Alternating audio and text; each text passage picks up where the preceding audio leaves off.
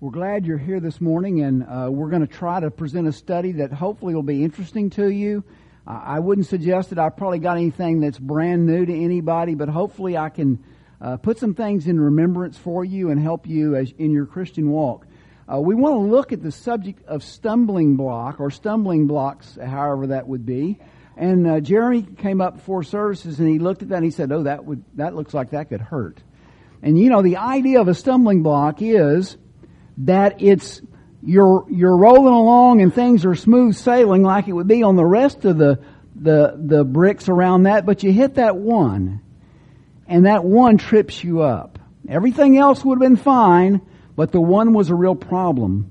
And so uh, I want to look at that for a minute and start with a story. Um, a stumbling block that I ran into, unrelated to religion, but uh, few years ago, Connie and I upgraded to uh, a different phone, and uh, about a year later, um, I charged my phone on the nightstand, and one night I picked it up after I had connected the cable, and it slipped off, and it, it just came off and hit the ground. The floor, it's just carpet, so it didn't hurt it. But I noticed about a week or a month later that just wasn't charging right. You know, I'd put it on there and then I'd wake up the next morning and it said like 48%. It's not charging right. What's going on? And so um, I noticed it became harder and harder to get a good connection.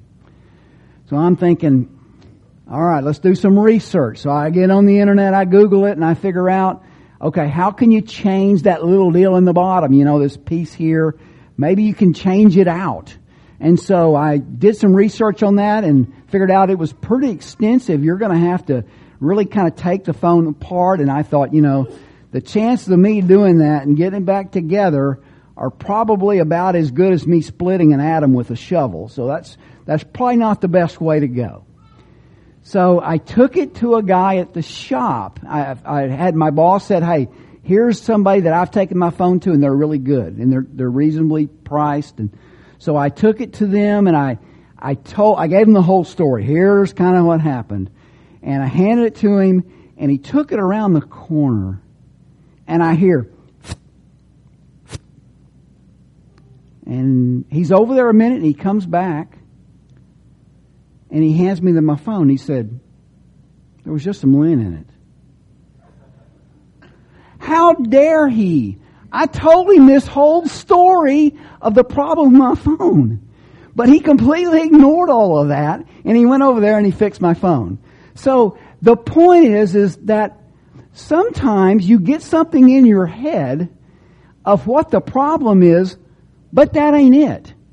And you can't get past that. So I kind of come up with this idea that, and a lot of times in life, it's not what you don't know that is your problem.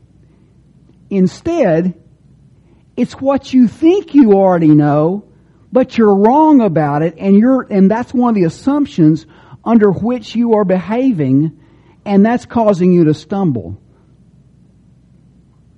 There was an example similarly in, in the in the book of First Kings. There was a man of God, and this was at a time in Israel where the kingdom had just divided. And so there was the ten tribes that went to the north and remembered eventually they were destroyed and scattered about by the Assyrians and uh, became part of the people eventually known and hated by the Jews, known as Samaritans. But so at this time, they went to, this prophet was dispatched by God to Bethel and he said, go up there and they've got an altar that they're worshiping false gods.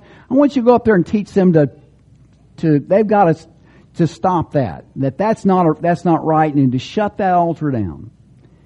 And he told him, he said, you're to go up there. You're not to eat any food while you're up there. You're not to drink any water when you're up there. And you're not to come back by the same way you came. Now, why was that God's instructions? I don't know. But that was God's instructions. So he goes up there and while he's up there, the king, he, he impresses with the, the king with a, with an act of, that he does there at the altar. And the king says, come with me. And he says, I can't do that. God's told me I've got to go back home and I've got to go a different way. I can't eat. I can't drink any. So he just basically retells the story. Well, there was an old prophet there in that community that heard about this young prophet. And he had to go see him. So he went to see him and he said, Hey, come have supper with me. And the young prophet said, I can't eat and I can't drink and I got to go back a different way. Just retailed what God had told him to do. But the old prophet said this. He said, But I too am a prophet as you are. An angel spoke to me by the word of the Lord saying, Bring him back with you to your house that he may eat and drink water. But he lied. So the young prophet, this man of God, he went back with him and he ate bread and he in his house and he drank water. And so what was the end result of that? See, it wasn't what he didn't know, it's what he now thought he knew but was wrong. He took the the supposition was that this guy was telling the truth and that ended up being wrong. And we found that his body was he killed in the in the road by a lion. God had him killed because of his disobedience. God spe- specifically told him what to do, and he relied on somebody else. And in thinking about that, I think about the children of Israel. And we all know that the Jews, as a nation of people, rejected Jesus Christ. Now, I want you to think about them for a minute. The Jews had a proud history. They were God's chosen people. These people here at the time of Christ heard about the deliverance from, from Egypt. They had heard all the stories of how God had intervened, how God had given them the promised land, how He had blessed them in all these different ways. Access to God was about being a Jew. And so if that's your mindset, can you understand why it would be so difficult for you to get past that? And that become, as the apostle Paul describes here, as their stumbling block. That they could not get past what they already knew to understand that what was really pretty simple. You know, the Gentiles, uh, in large part, accepted Christ. And, and there were many that were converted, and there were even many that recognized that a lot of their old ways had to be done away with, and they would uh, in one case, they put a bunch of books together and they burned them, and, and they counted the cost of those things was like 50,000 pieces of silver. And they did that because they knew that what they were accepting in Jesus Christ was not compatible with the, with the pagan ways of old. But the Jews had a much more difficult time.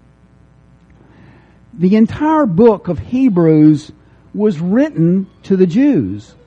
And whether it be Paul or whoever the writer was, that book was written specifically to convince them that the law that they relied on so heavily, that what they knew was really a shadow to bring them into Christ. And so we find this passage in Hebrews chapter 10.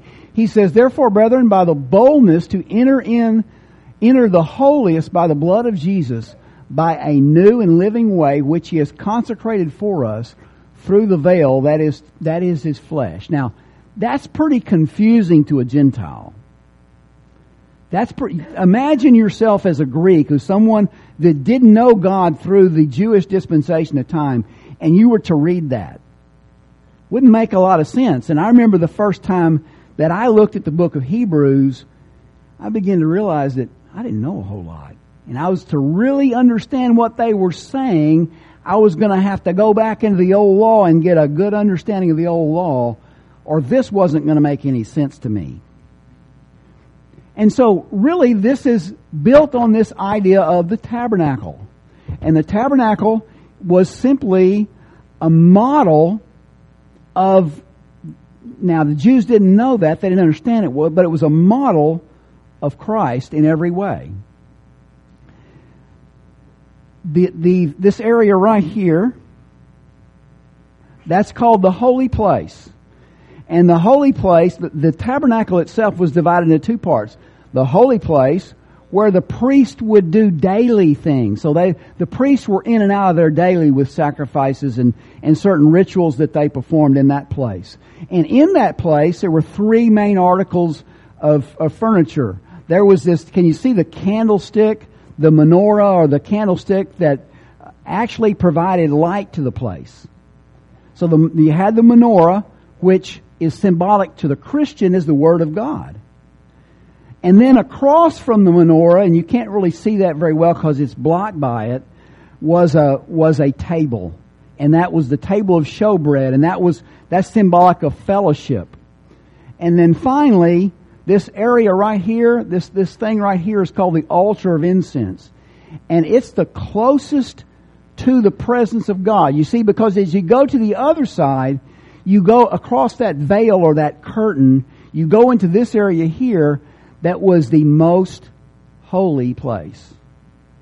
And in there was the Ark of the Covenant. And there was a lid on the Ark of the Covenant, and it was called the mercy seat. Now that's an odd name for a cover, isn't it? But the reason it was called the mercy seat is because that's where God's glory reigned with Israel. That's where he was. That's where his presence was with, with Israel. And there was a, a, a bright light that you could see uh, as the children of Israel encamped around this thing. You could actually see God's presence there. And that was its, that's where it stayed, right there at that mercy seat. And so the high priest, the high priest, had to go into the, into the holiest of all one time a year for the sins of all the people. Now, they, they did sacrifices daily, but at the end of the year, there was a remembrance of those sins, and they had to, and the high priest had to go back in.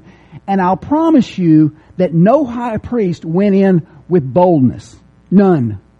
Because you were going into the very presence of God, and you were, at one point, he was in there naked, no clothes.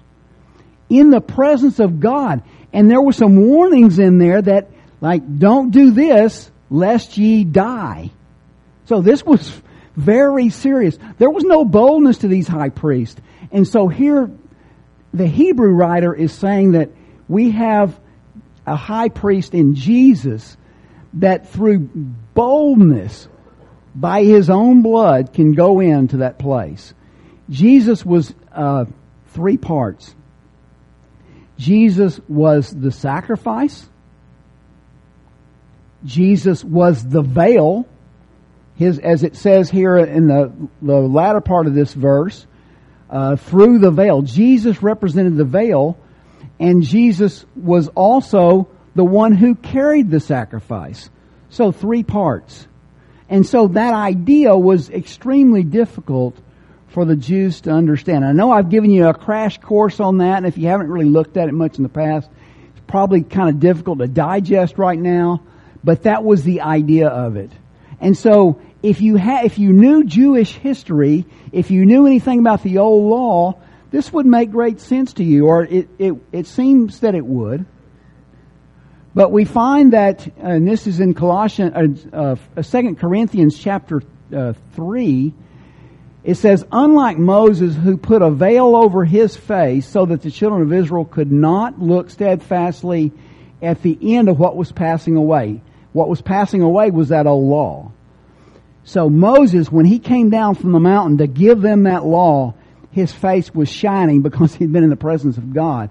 And he put a veil over his face so that the Jews, so that the children of Israel couldn't see him because they couldn't look upon it. It was just too bright what, what the apostle Paul is writing here is saying to Christians is that we need to speak it boldly and plainly, not like Moses, who had to put a veil over his face.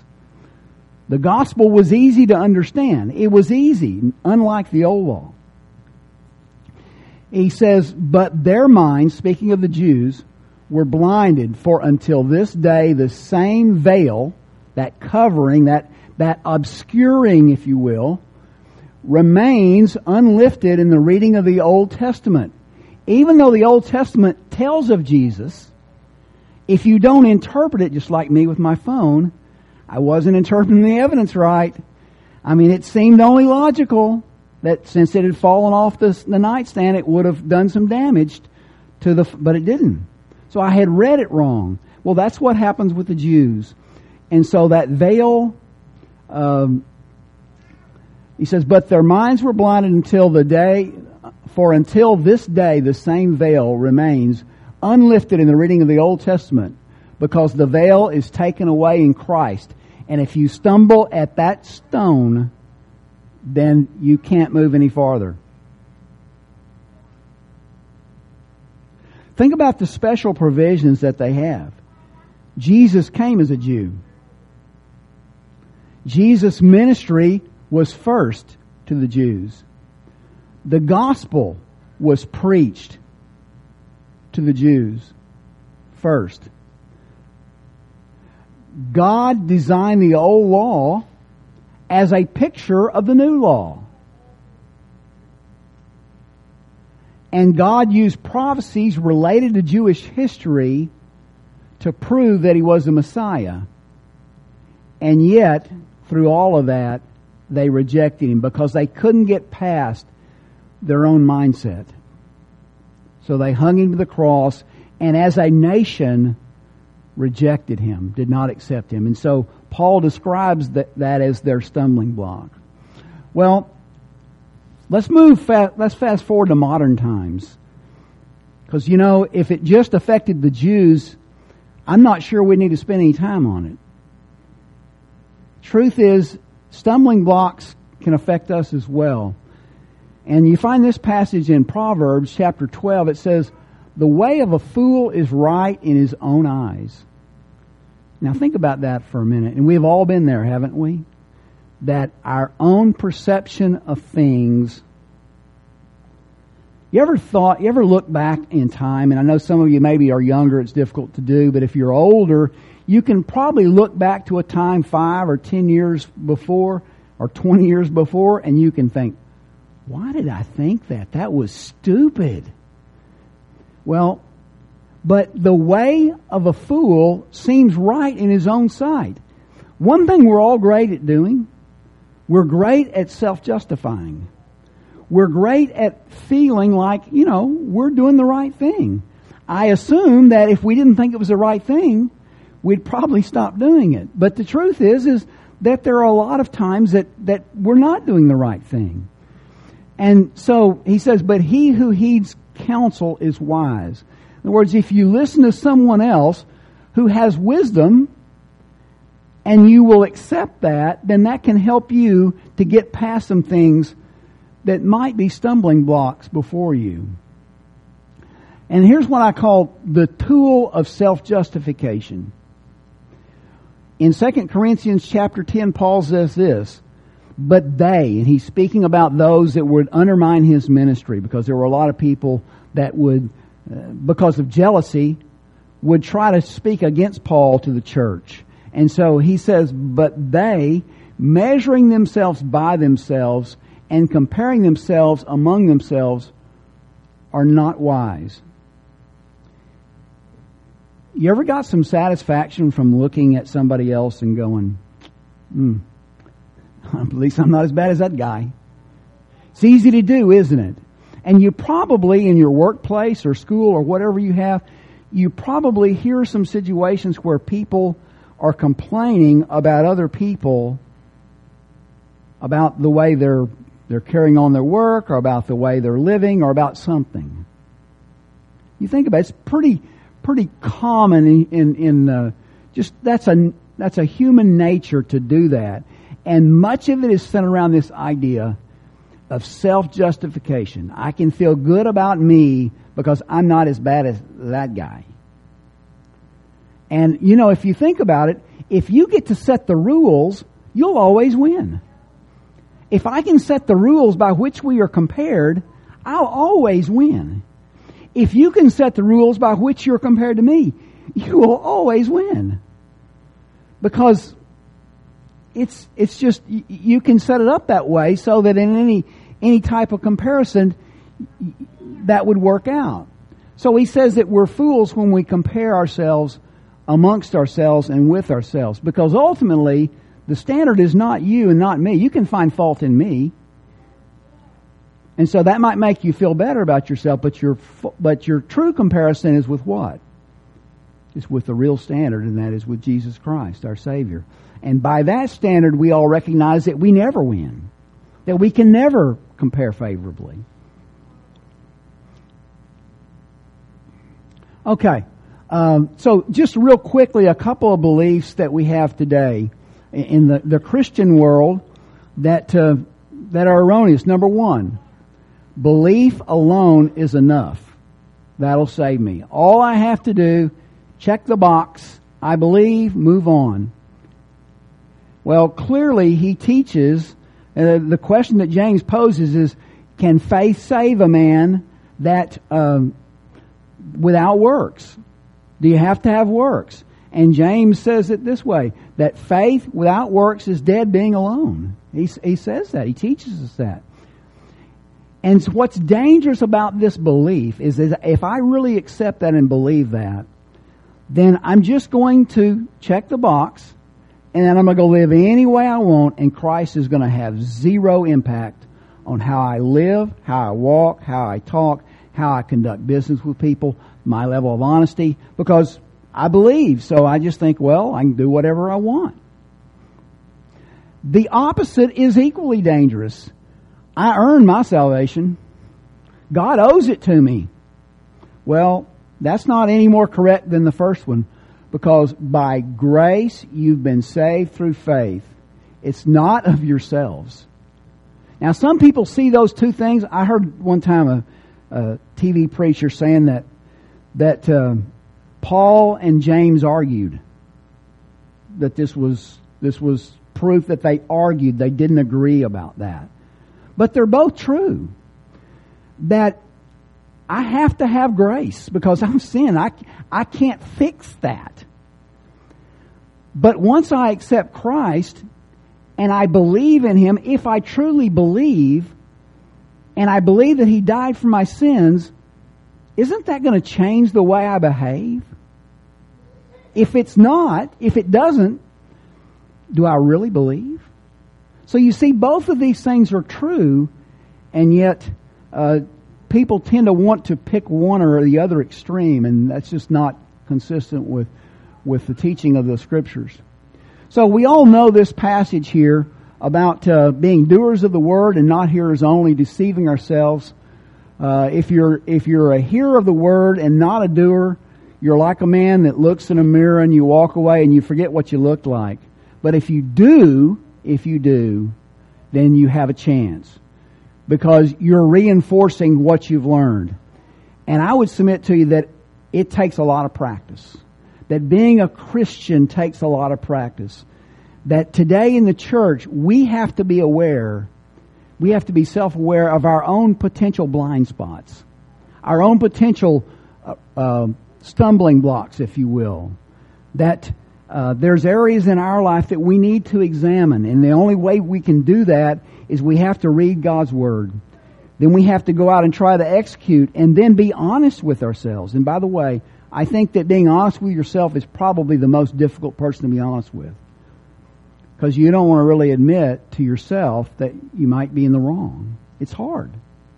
It's hard. And yet, pride, so pride stands in our way.